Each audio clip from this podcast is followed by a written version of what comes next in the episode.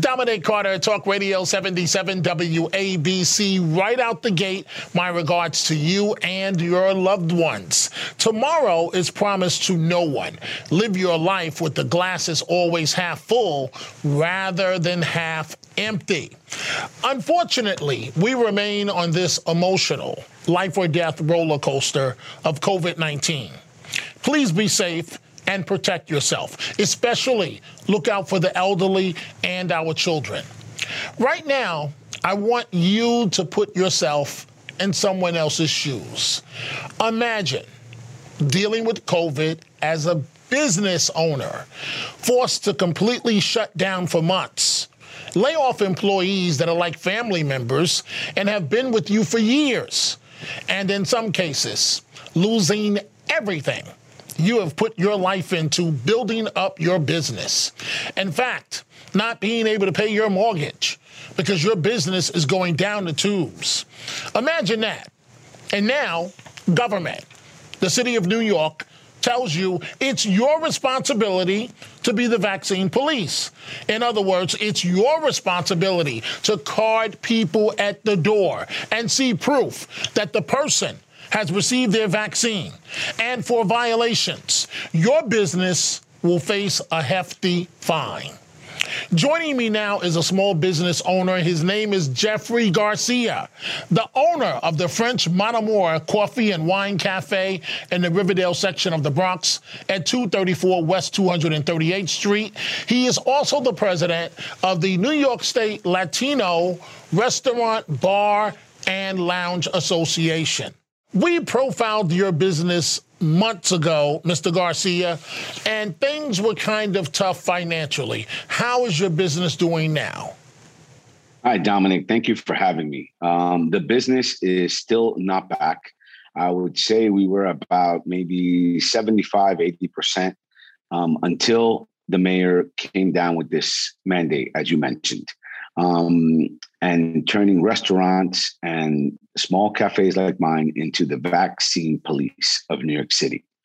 Um, in addition to owning the place in the Bronx, we also opened up during the pandemic a place in Washington Heights called Wahiza Mon Amour. It's uh, the same concept as the French uh, style uh, cafe, in addition to some wonderful artisanal pizza. So post the post the mayor's um, mandate, we've been getting a lot of phone calls where people like, well, what if I don't have the vaccine? You know, are you going to let me in?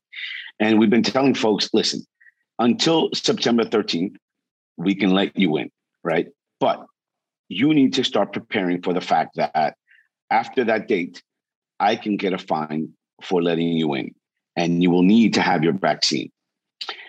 I understand my association, me, we're pro vaccine. We understand people should get vaccinated. Obviously, we understand that, you know, it, it does help. I personally have been vaccinated. I personally got COVID in the beginning of the pandemic in March of 2020. Um, and family members have gotten have gotten the vaccine, and we're all fine. So we definitely understand the reasoning behind getting the vaccine. However, making restaurants the vaccine police we understood was not the way to go. We recently started a pilot program with the city of New York where we set up vaccine locations outside of our restaurants. And we have shown the mayor that this works. When you bring community, businesses, and the city together on a local level, we can get people vaccinated. We were a big part of that 107,000 people getting vaccinated last week in New York City. Just by putting these places outside of our restaurants and making our restaurant owners engaged with the community and this vaccine project. So we understand that that is the way we get out of this, not making us the vaccine police, not making us have confrontations with customers who, for whatever reason, medical, religious, have not gotten vaccinated, probably will not get vaccinated. And now we will not be able to allow them into our places. We will suffer. So, put on your hat as the president of the association. How are you and your members going to deal with being the vaccine police? And in the past, uh, your organization so strongly believes in your life, life or death survival that you guys, you folks, the men and women, the business owners, you sued uh, Mayor De Blasio and uh, then Governor Cuomo over COVID. So how are you going to roll all of this up into a ball and deal with this? Well, we have looked into the possible um, lawsuit again. Right now, we haven't found a good avenue to go as of yet. But again, making us the vaccine police, making us fire employees who do not get vaccinated after the 13th is something very difficult to do. You know, these are folks that have worked with many of our owners their whole lives. And to tell them that as of the 13th of this month, if they do not get vaccinated, they will not be able to continue to work.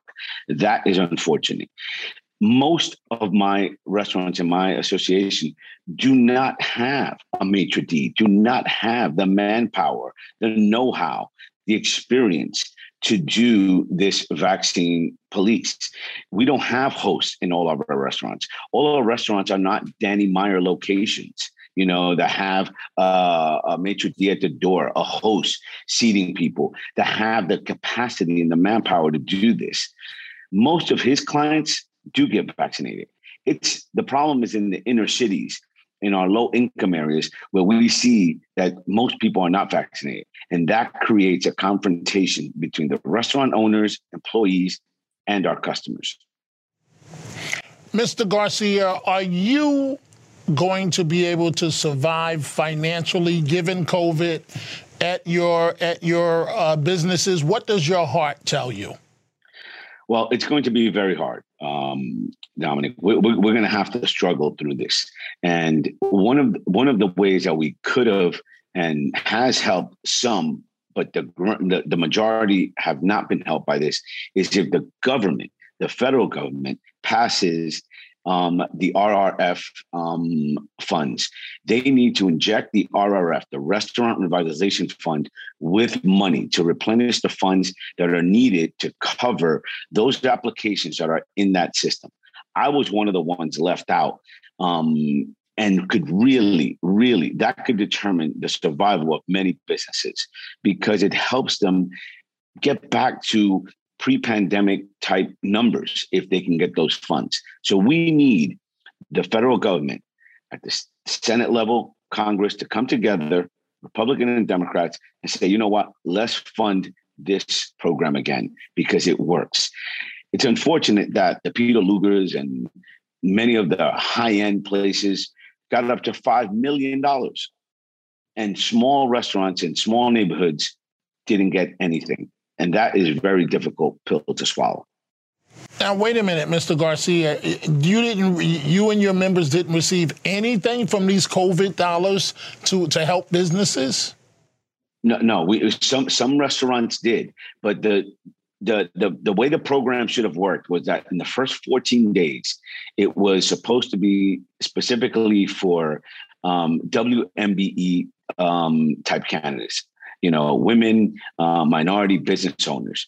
Um, and then within those 14 days, the funds already had been exhausted. So where did those funds go? When the names of the places where those funds came out uh, went to, we saw places like Peter Luger and other locations, high-end locations, receiving these funds. Meanwhile, small mom and pop places were left out. And this is all because the funds ran out and we understand and we have no problem with everyone getting funded but these small mom and pop places should have been funded first and at this time what needs to happen is for them to replenish money into these uh, into that fund so that these restaurants can get the money that they desperately need especially now with this mandate that the mayor has put on us we we need you, Mr. Garcia, in concluding this, and I'm gonna. Uh, I have one follow up question, but I, I want you right now to speak from the heart. Perhaps there's something that I haven't asked you that you want folks uh, to be aware of as a small business owner.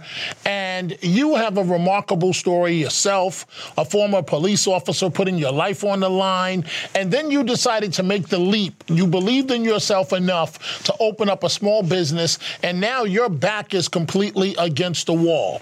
Is there something that you want to say that perhaps I have not asked you that you feel needs to go on the record?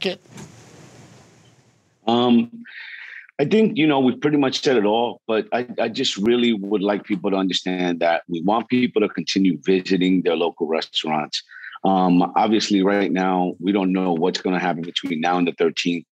If you can get vaccinated, get vaccinated so that we can possibly move on from this pandemic. But really, a lot of local businesses are struggling. A lot of local restaurants are struggling, and we need you to be able to survive.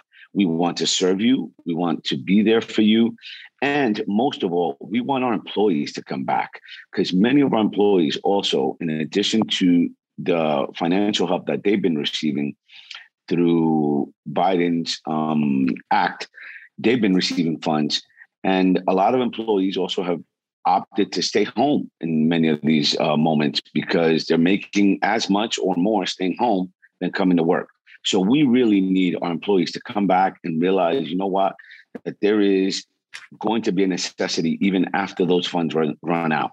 And we want you guys to come back and help us crawl out of this uh, hole together. Mr. Garcia, I, I, know that you are a proud man and you may not be interested in this, but the first time that you joined us on WABC radio, we received enormous telephone calls where folks wanted to come to your establishment to show support uh, and buy items, coffee or wine, or sit down and have a Danish. Uh, folks also stepped up and wanted to help in other ways. So I'd be remiss if I didn't ask you this question. Tell us right now, how can people contact you? How can they reach you directly? Well, real quick, remember, Dominic, I told you the second time we spoke that there was a wonderful young lady that sent me nine dollars um, and a beautiful letter, you know, saying how you know she wished she had more to help, but you know, hopefully this helps with something. And it was just an amazing thing to receive that letter from that uh, that young lady. So hopefully, if she's listening, thank you again, and you'll never be forgotten. Um, so yes, we want people to come to our place. Mon Amour Coffee and Wine, 234 West 238th Street, 718-708-7804 is the phone number. Um, you can contact me direct as well at Mon Amour Coffee Wine at gmail.com, Mon Amour Coffee Wine at gmail.com. And I would love to have you guys there. I would love you to come over. Dominic, maybe we can do a show there, a podcast. Let me know. It sound, sounds like a great idea. Hey, man, the bottom line is we believe in you. I believe in you. And I think your business is going to make it. And we hope that the members of your association, that they're able to hang on and survive as well. Jeffrey Garcia, thank you so much for joining us. And one last thing, come to our pizza shop at 4455 Broadway in Washington Heights. We have great artisanal pizza. Very, um, uh, we have our favorite, which is called our Chimi Pizza, a very popular pie. So come and try it. It's an amazing oh. Dominican style pizza.